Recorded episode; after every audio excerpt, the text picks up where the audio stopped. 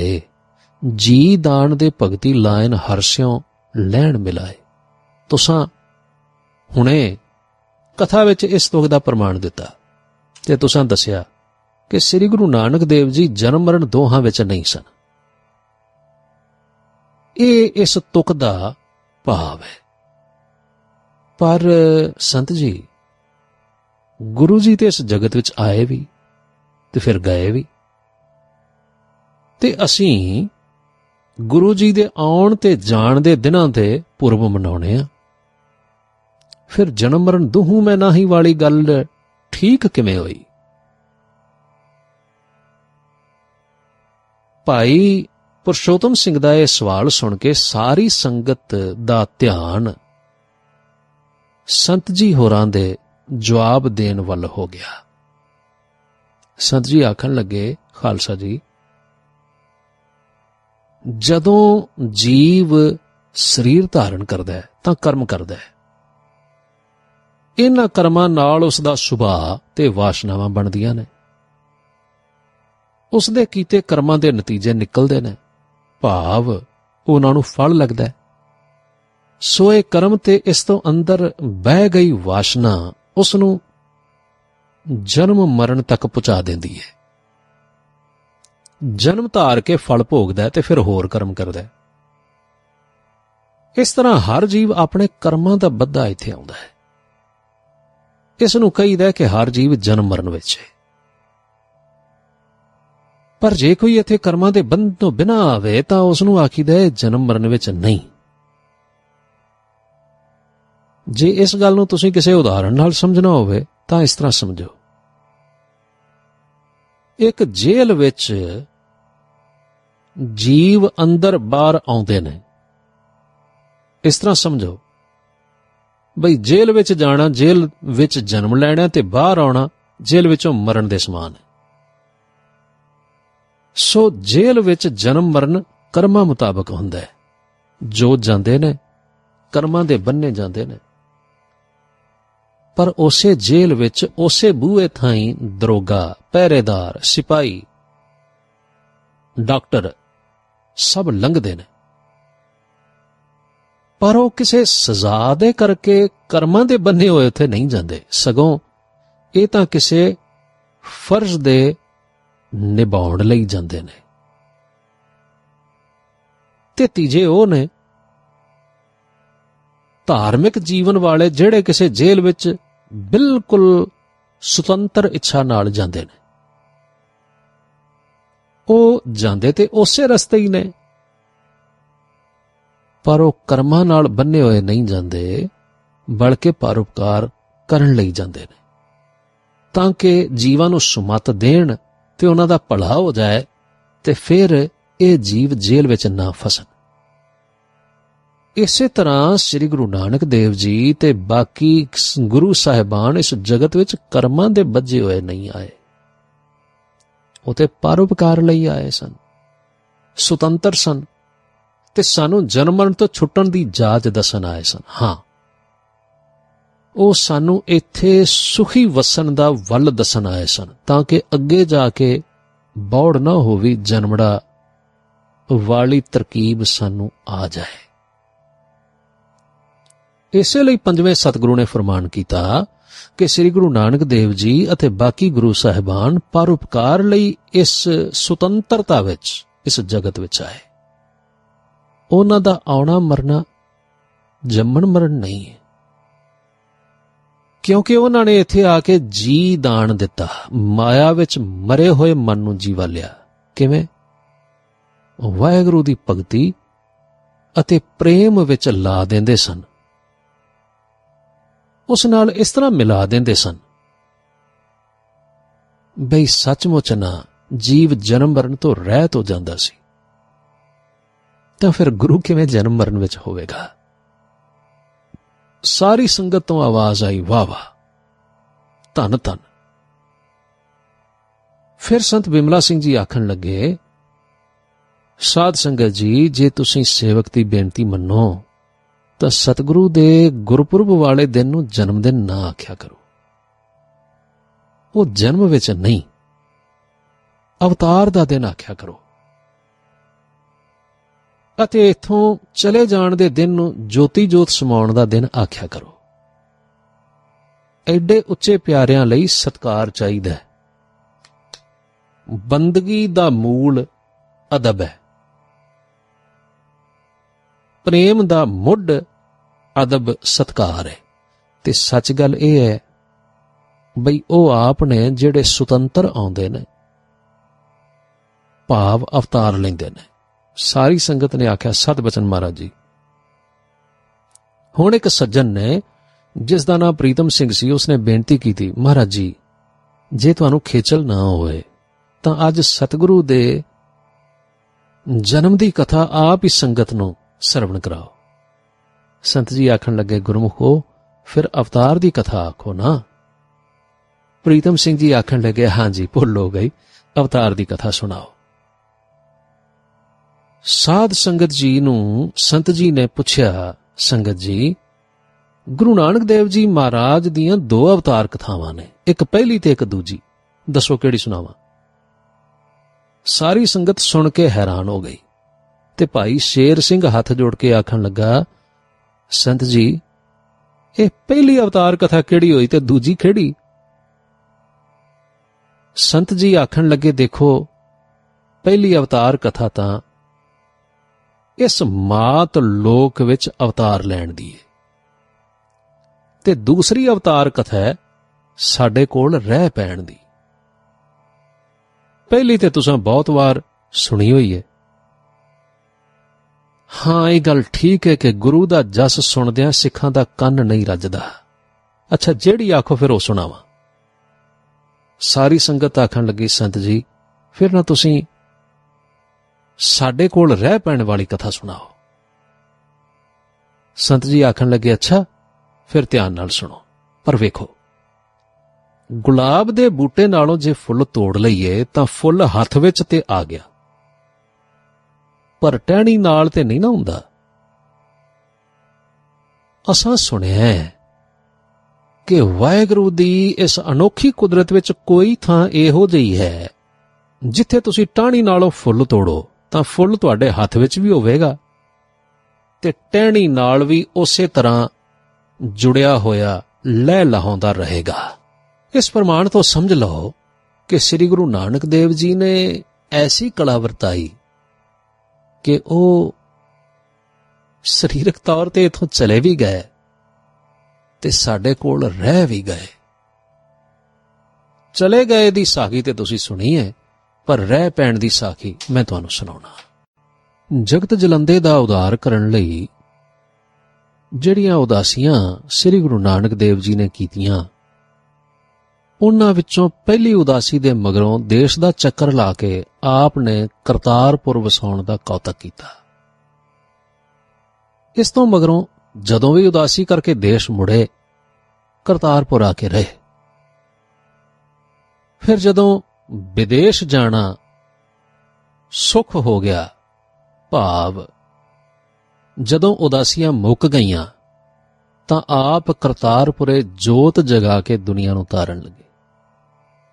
ਉਦਾਸੀਆਂ ਛੱਡੀਆਂ, ਤਾਂ ਭਗਵਾ ਭੇਖ ਪਾ ਕੇ ਜਿਹੜਾ ਉਦਾਸੀ ਰੰਗਤ ਵਾਲਾ ਸਤਿਗੁਰੂ ਨੇ ਉਦਾਸੀਆਂ ਕੀਤੀਆਂ ਸਨ, ਉਹ ਉਤਾਰ ਦਿੱਤਾ। ਦੁਨੀਆ ਨੂੰ ਦੱਸ ਦਿੱਤਾ ਕਿ ਬਾਬਾ ਨਾਨਕ ਕਿਸੇ ਬੰਦਸ਼ ਵਿੱਚ ਨਹੀਂ ਹੈਗਾ। ਸੰਗਤਾਂ ਫਿਰ ਆਉਣ ਲੱਗ ਪਈਆਂ। ਆਉਂਦੇ ਸਨ, ਵਾਹਿਗੁਰੂ ਦੇ ਗੁਣ ਗਾਉਂਦੇ ਸਨ ਤੇ ਤਰ ਜਾਂਦੇ ਸਨ।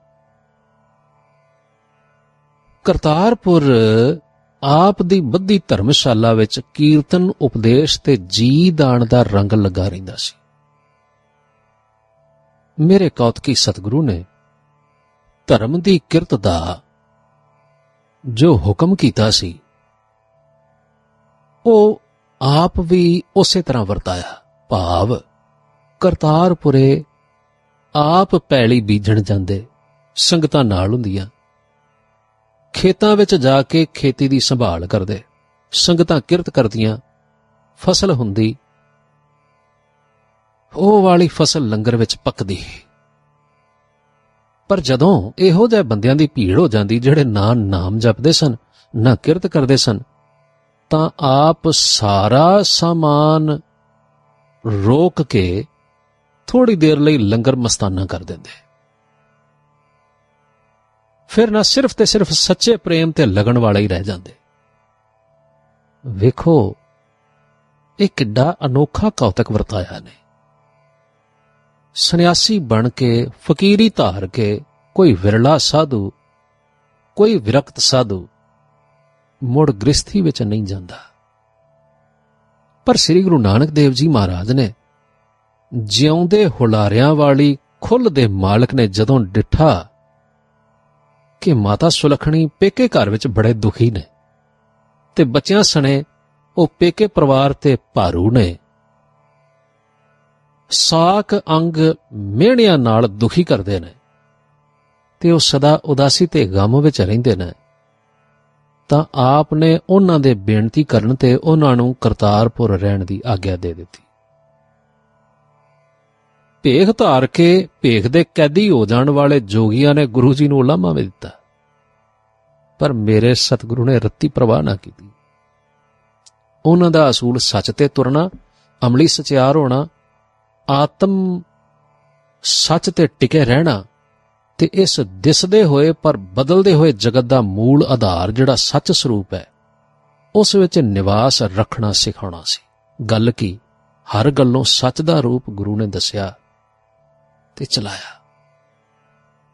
ਉਹਨਾਂ ਨੇ ਅਮਲੀ ਜੀਵਨ ਵੀ ਸੱਚ ਦਾ ਭਾਵ ਠੀਕ ਢੰਗ ਨਾਲ ਬਸਰ ਕਰਨ ਦਾ ਵੱਲ ਸਿਖਾਇਆ। ਮਾਤਾ ਜੀ ਦੁਖੀ ਸਨ ਤੇ ਉਹਨਾਂ ਦਾ ਦੁੱਖ ਨਿਵਰਤ ਕਰਨਾ ਗੁਰੂ ਦਾ ਉਦੇਸ਼ ਸੀ। ਸੋ ਉਹ ਦੁੱਖ ਦੂਰ ਕਰਨਾ ਸਗੋਂ ਇੱਕ ਆਤਮਿਕ ਸਤਿਅਤਾ ਸੀ। ਜਿਸ ਦੇ ਕਰਨ ਵਿੱਚ ਗੁਰੂ ਜੀ ਨੂੰ ਦੁਨੀਆ ਦੀ ਕਿਸੇ ਨੁਕਤਾ ਚੀਨੀ ਦੀ ਪਰਵਾਹ ਨਹੀਂ ਸੀ। ਇਸ ਲਈ ਹੁਣ ਪਰਿਵਾਰ ਵੀ ਕਰਤਾਰਪੁਰੇ ਆ ਗਿਆ। ਸੋ ਕਰਤਾਰਪੁਰ ਵਿੱਚ ਗੁਰੂ ਜੀ ਨੇ ਆਪਣੀ ਆਯੂ ਦਾ ਸੁਹਾਵਣਾ ਬਿਰਧ ਅਵਸਥਾ ਵਾਲਾ ਹਿੱਸਾ ਜਗਤ ਦੇ ਉਧਾਰ ਲਈ ਲਾ ਦਿੱਤਾ। ਇੱਕ ਦਿਨ ਆਪ ਬਾਹਰ ਖੜੇ ਸਨ। ਤਾਂ ਇੱਕ ਚੰਗੀ ਆਤਮਾ ਵਾਲਾ ਵਿਅਕਤੀ ਘੋੜੀ ਤੇ ਚੜਿਆ ਹੋਇਆ। ਸਤਿਗੁਰੂ ਦੇ ਕੋਲ ਆਏ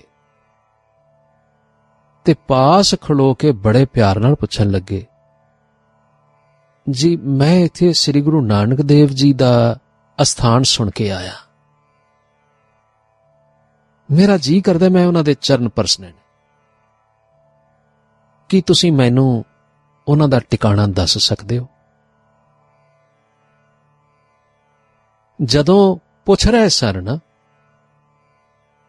ਤੇ ਅੱਖ ਉੱਚੀ ਕਰਕੇ ਜਦੋਂ ਵੇਖਦੇ ਸਨ ਗੁਰੂ ਜੀ ਵੱਲ, ਤਾਂ ਉਸ ਸੁਭਾਗ ਆਤਮਾ ਨੂੰ ਕੁਝ ਚਰਨਾਟ ਜਿਹੀ ਛਿੜਦੀ ਸੀ ਧੂ ਜਿਹੀ ਪੈਂਦੀ ਸੀ। ਸੁੰਦਰਤਾ ਦਾ ਜਲਾਲ ਝੱਲਿਆ ਨਹੀਂ ਸੀ ਜਾਂਦਾ। ਅਸਚਰਜ ਹੁੰਦੇ ਸਨ। ਪਰ ਪਤਾ ਨਹੀਂ ਸੀ ਬਈ ਇਹ ਕਿਉਂ ਹੁੰਦਾ ਹੈ। ਸ੍ਰੀ ਗੁਰੂ ਨਾਨਕ ਦੇਵ ਜੀ ਮਹਾਰਾਜ ਨੇ ਇਸ ਆਏ ਹੋਏ ਸਵਾਰ ਨੂੰ ਤੱਕਿਆ, ਮੁਸਕਰਾਏ ਤੇ ਆਖਣ ਲੱਗੇ, ਪੁਰਖਾ, ਮੇਰੇ ਮਗਰ ਮਗਰ ਤੁਰਿਆ, ਆ ਤੈਨੂੰ ਟਿਕਾਣਿਆਂ ਪੜਾ ਦਿਆਂ। ਹੁਣ ਵੇਖੋ, ਚੋਜੀ ਮਾਲਕ ਅੱਗੇ ਪੈਦਲ ਤੁਰੇ ਜਾ ਰਹੇ ਨੇ ਤੇ ਪੁੱਛਣ ਵਾਲਾ ਪ੍ਰੇਮੀ ਘੋੜੀ ਤੇ ਚੜਿਆ ਮਗਰ ਮਗਰ ਜਾ ਰਿਹਾ ਹੈ। ਜਾ ਰਿਹਾ ਹੈ। ਪਰ ਉਸ ਦੇ ਕਲੇਜੇ ਵਿੱਚ ਅਨੋਖੀਆਂ ਚਰਨਾਟਾਂ ਪੈ ਰਹੀਆਂ ਨੇ। ਟਿਕਾਣੇ ਤੇ ਪਹੁੰਚ ਕੇ ਗੁਰੂ ਜੀ ਆਪ ਦੂਜੇ ਪਾਸਿਓਂ ਅੰਦਰ ਚਲੇ ਗਏ ਤੇ ਇਸ ਆਏ ਹੋਏ ਘੋੜਸਵਾਰ ਨੇ ਉੱਤਰ ਕੇ ਘੋੜੀ ਦਰਵਾਜ਼ੇ ਨਾਲ ਬੰਨ ਦਿੱਤੀ ਤੇ ਆਪ ਅੰਦਰ ਆਣ ਪਹੁੰਚੇ। ਜਦੋਂ ਅੰਦਰ ਆ ਕੇ ਵੇਖਿਆ, ਤਾਂ ਹੈਰਾਨ ਹੋ ਗਏ ਕਿ ਇਹ ਤੇ ਗੁਰੂ ਨਾਨਕ ਦੇਵ ਆਪ ਨੇ ਜਿਹੜੇ ਮੈਨੂੰ ਟਿਕਾਣਾ ਦੱਸਣ ਲਈ ਪੈਦਲ ਤੁਰਿਆ ਹੈ ਤੇ ਮੈਂ ਬਹੁਤ ਬੇਅਦਬੀ ਕੀਤੀ। ਮੈਂ ਤੇ ਘੋੜੀ ਤੇ ਚੜਿਆ ਆਇਆ। ਬਹੁਤ ਸ਼ਰਮ ਆਈ।